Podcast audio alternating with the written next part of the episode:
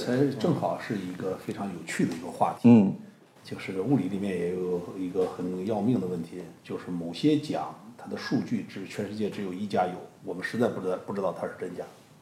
哎，就是它只有我只有这家它有能测量这个东西，嗯只有它有，只有它我有。公布什么就是什么。就是什么进入这个下一个话题啊，我们要聊一聊我们的邻居日本呐、哦我们知道这个呃，日本最近几十年也是得了好多个诺贝尔奖啊，多到嗯少说有这个，据说数据是有十八个还是十九个了。不是新世纪，新世纪对，就是从两千从年对前两开千始年到现在都已经得了十那几个正好了就平均一年一个。啊。那二位老师能不能聊一聊我们这个邻居日本，就是他们为什么就这么厉害？就是呃咱们可以举几个诺贝尔奖得主的例子，也可以就聊聊你们对日本人的学者的这个印象、观点呃和看法。日本科学的厉害，就是说，我觉得有两点可以参照的，就是俄罗斯。俄罗斯当年向欧洲学习的时候，嗯，是吧？就是我们看日本之前要参照一下参照俄罗斯。对，那么俄罗斯的彼得大帝据说是自己装扮成平民去考察欧洲，去学学习人家微服私访科学。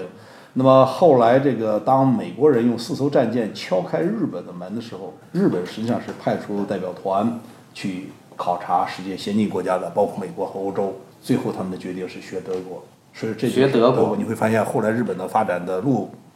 包括走军国主义路路，都和德国有某种意义上嗯惊人的一致呃惊人的一致。那么你会发现，日本人对科学的态度是非常严肃的。除了诺贝尔奖以外，我们必须要记住大家，最重要的是日本人在数学方面的成就，日本人在数学数学方方面面的成就是要要更大。哎，这个最近几年没听说这哎个不大这家是我们大过去家的在媒不关体心上数学去聊而已日本人的数学。比方说，这个证明费马的那个大定理的中间关键的是叫什么中村公定理，什么都是日本人的。而不，那么近年来我们在引进日本著名数数学家的这个工作方面是在，就是说，在日加速本人有好多非常厉害的非常厉害的数数学学家家顶级，的数学家首先是有数学家，数数学数学里面数学家。那么就物理学来说，我们不说新世纪，反而是日本在第二次世界大战，它作为这个战军败国主国义对，嗯它是一个侵略的侵略国，所以说它被打烂了以后，但是很快在一九四九年的时候，汤川秀树就获得了第一个诺贝尔物理学奖，这是非常了不起的。那么在这之后，日本的物理学家里面出现的，比方说参与建立量子电动力学的这个朝永正一郎、托姆纳卡，这是我认为是非常有水平的呃物理学家。呃，然后还有做半导体的江林，嗯，呃，还有谁啊？南部，南部对，啊这些就是二十二十世纪，还有这个中村修二的吧？那是二十世纪以后了。而且最重要的是，这些人像南部，像赵永正一郎，应该说都是应该说是。呃，像李先生、杨先生这个量级的，就是对于大物理师学级的哎，fundamental 贡献的这样一些。哦，那么这一些配合着这个日本在数学方面的一些众多的大师级的人物，才奠定了整个日本的这个，我觉得是这种科学基础。嗯生物学的话，日本我想最近的一个大语两点，它的获得诺奖的这个成果呢是关于细胞自噬，这个噬就是吞噬的噬啊，所以这个词儿你就知道是细胞自己把自己吃掉。那实际上细胞自噬，我们现在发现它在整个一个生物体的发育的过程细中，胞自噬，铁锅炖自己。那细胞这个整个生物体的发育过程中是一个很重要的这么一个事情，而且它在很多其他生理过程中也都参与到其中。但是说到日本的这个诺奖，这些年很多啊，我觉得这里面还有除了刚才曹老师说的原因之外，我觉得还有两个非常重要的原因。第一个是什么呢？就是如果它是多了几个人，那可能是个别现象，但你集体性的爆发，它一定是有国家层面上的原因。那实际上，日本它有这么一个计划去培育基础科学的这种大的发展。这里面我们看到美国其实获奖也很多，对吧？那美国为什么这样？也是因为它对于基础科学是非常重视的。美国在什么时候尝到甜头呢？二战里边尝到甜头。所以二战之后，他们有一个专门有一个关于基础科学研发的一个白皮书，他们做了大量的调研之后，这个白皮书指导他们的政府说，我们一定要重视基础研究，我们应该怎么去重视基础研究，怎么样去投入，怎么样去支持。这个实际上跟美国后来整个的这个什么人定的白皮白皮书？就科学家群体起草的，还是政府主导？呃，是由政府委托科学家去进行的这样的一个调研之后得出的这么一个结论。然后这里边还有不信任这些科学家。哎，对，然后这里边还有一个第二个原因，我想特别需要，我觉得很重要的一个原因就是经济的支持。你看日本，哎，对你像我们生物学，我们有句话说，生物学实验室是什么？是往下水道里倒钱。你做的所有的培养基啊，你做的所有的化学反应那些东西，最后你全做完实验全都倒到下水道里边去把了。银子往里但倒实际上说明什么？说明它是一个高度耗费钱的这样的一个研究领域。所以你没有经济的支持，你没有国家层面经济的富有，你没有企业层面这个更多的利润，然后可以投入到科研领域，你不可能说在基础科学上能有一个大的发展，因为基础科学有一个重要的特点。它不会短期内带给你回报对，它的回报是长期的有一个，有个延迟，所以它需要国家去认识到这个问题，能够去支持这个问问题题。就来了。其实我有些人经常跟我说他热爱科学的时候，嗯，我都会回怼一句：“当真吗？”那么我们会注意到，许多人或者机构，当他喊热爱科学的时候，其实骨子里头没当真的。这一点，像德国人、日本人那么死板，还是值得我们学习的。就是当人家说热爱科学的时候，人家是真热爱科学。而我觉得我认识的一些人或者机构，当他说热爱科学的时候，我没看出来他真打算热爱科学，这一点是过一点。我觉得可以，我觉得我就插一句啊，我觉得就是说理想主义，就是他们是一种理想主义的，哎就是人科当学真需要理想主义，对二位你老不能师说我这个太理解太功利主义这对个不东对西啊。其实所谓的就是要想真的发展科学，它是需要你去不计短期的回报的，呃不不进是行一短个期，短期长还期是的第二个要层有一面个。不，这还是第二个层面，就是你到底注重长期，也注重短期。我说你到底这是个对科利益啊判断，那首先要有个真心。对对，首先说对科，你说当你说你热爱科学的时候，或者说我们要发展科学的时候，你真是你是当真心真要当发真展的，就你当时那个脑子里一闪的时候，到底是当真的还是还是一句口号，还是那句话，叫做要不忘初心，还要牢记使命。啊哎是，吧这里边我想起一个故事，就是咱们中国不有一句古话嘛，叫“朝闻道，夕可思嗯议”，对吧？然后有一个著名的科幻小说，大刘的刘慈欣那个科幻小说，就写了这么一个故事嘛，就说有一个外星种族来到了地球，说我可以解答你们关于科学的所有问题，你们现在研究不出来的我都知道，但是就有一个条件，你到我这个飞船上知道这个答案之后，你就死了，你就不能再活下去了。嗯结果很多的科学家排着队去上这个外星人的飞船，就是这才是科学家他需要那种精神，就是敬业精神我需要知道真相，我需要知道自然界的真相我宁，可而不是说我要信用它也去要做知道什么。对啊，对所以说这个地方就是说，又提到回到诺贝尔奖了，就是说我们无论如何不能把这个科学的目标定成了追逐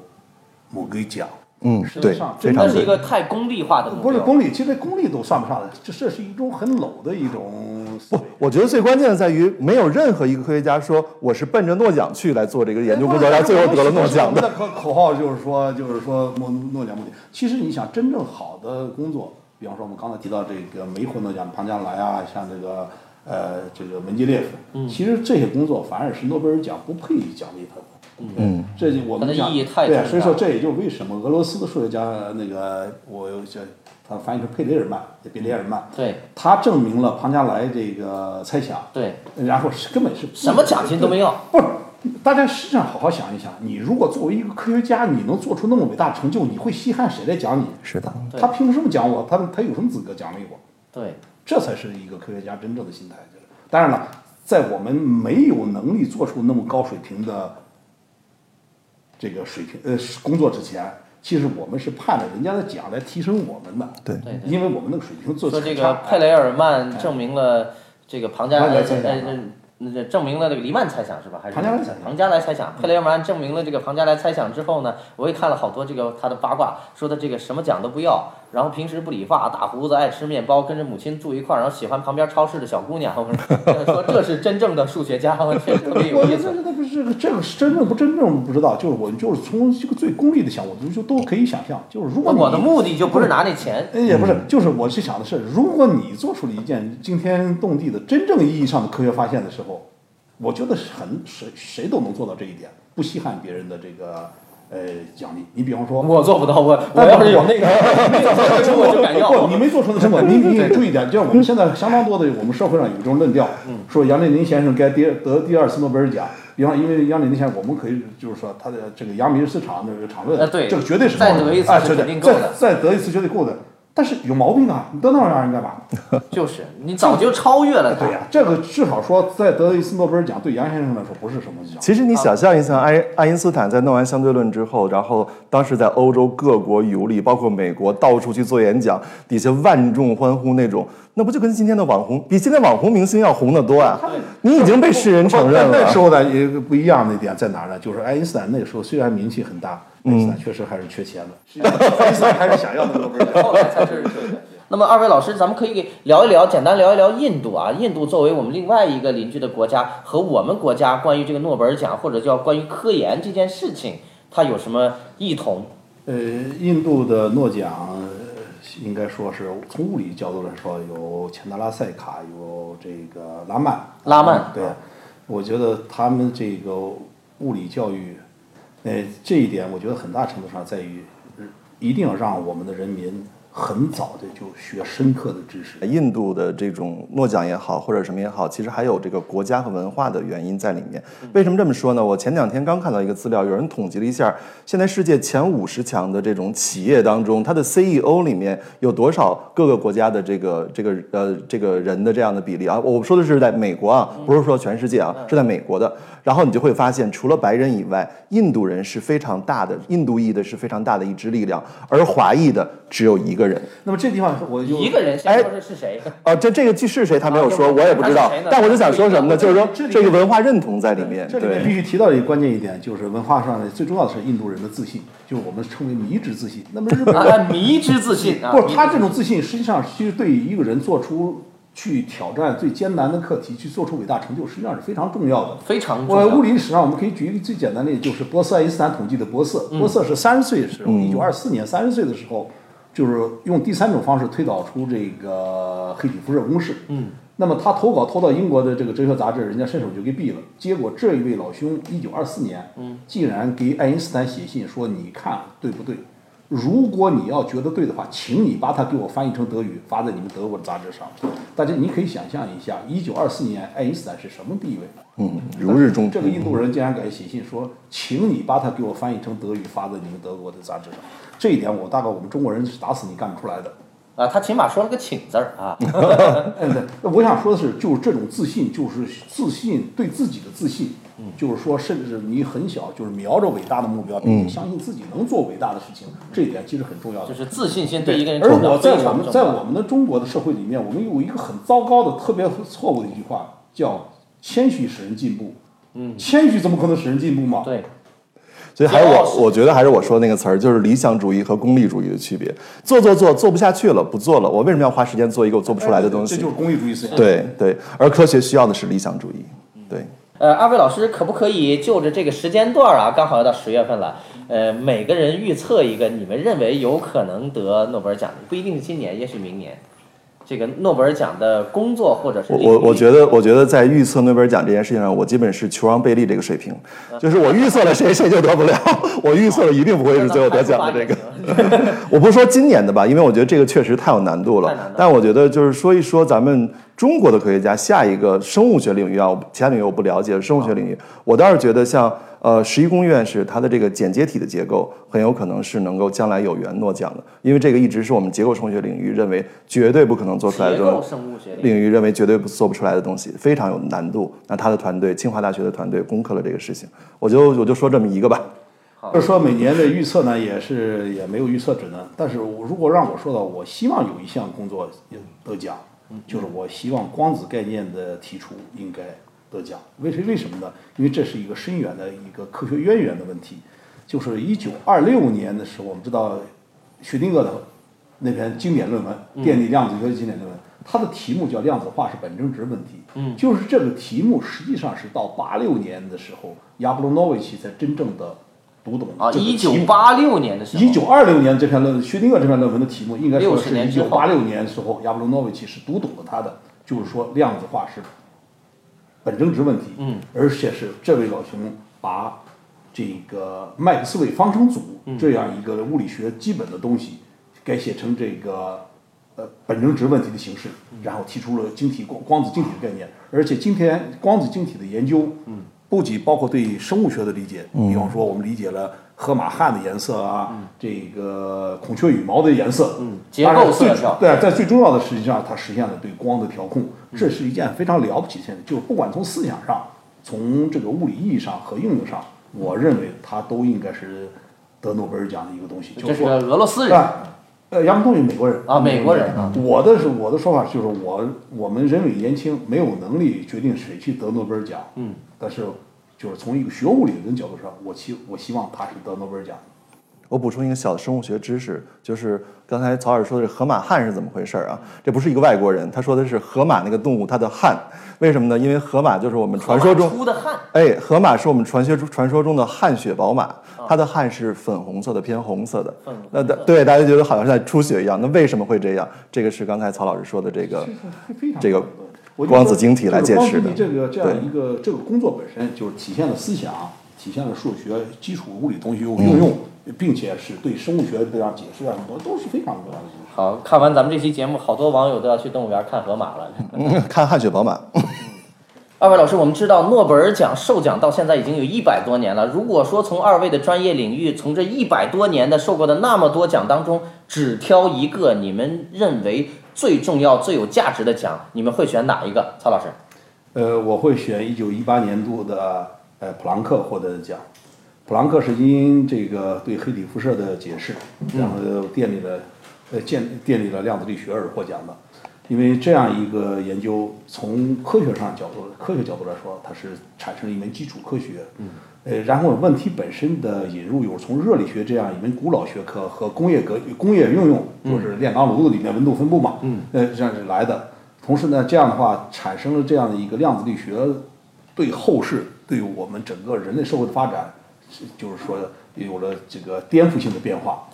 所以说，不管是从学术意义上，从这个应用意义上说，它应该说排多数应该是排在最前面。好，曹老师认为是 Max Planck Planck 他的奖。那么叶盛老师，您的答案？呃，我觉得是一九九三年的这个诺贝尔奖跟生物学有关的，是这么一个 PCR 这样一个技术。它的这个获奖者叫 Carey Mullis，这个人可能大家都没有听说过。这个人刚刚去世，就是今年八月份的时候刚刚因病去世。那为什么又觉得这个 PCR 很重要呢？说的俗一点儿，PCR 是一个什么技术？它就是把那个我们的 DNA 啊去复制一下这么一个技术。那你可能觉得说这录制 DNA。哎，对，在以前我们需要一条 DNA 的时候，我们得一点儿一点儿去化学合成，而他找到了这么一个方法，能够快速大量的扩增这个 DNA。那实际上有生物学家甚至说，说我们整个生物学分成前 PCR 时代和后 PCR 时代，就是它是一个分水岭。领域你可以看到开创性，对你看到整个现代生物学在自从过了 PCR 这个门槛儿之后，一下就成指数级发展了。你看测序才种有多少年？实际上我们今天的测序仪。广泛应用的测序仪仍旧是基于 PCR 技术的，所以说它对于整个生物学的快速发展，对于我们在分子层面上去认识生命科学是有着一个奠基的作用的。好的，呃，感谢二位老师参与今天节目的录制啊。我们希望看节目的观众能够对诺贝尔奖有更深入的了解。我们希望观众当中有人将来能得诺贝尔奖。当然了，我们也希望观众，我相信也会有很多观众将来会更多的去动物园看河马。我又想起了一个诺贝尔奖的一个很有趣的一个故事。开始马尔释德放高自文我了，是 吗？ 马尔德高文他一辈子实际上是任物学家，然后获得了诺贝尔化学奖。啊化学奖对，所以说在他早晨呢，说接到通知以后呢，门口就两个电话错了，呃呃，两个电视记者就在等着呢，说你是呃今年诺贝尔化学奖得主，然后呢穿着一小边儿到校园里走一走，那个就不还得别打扰了，这样。结果呢，在校园里走的时候，俩电视记者分出你干什么？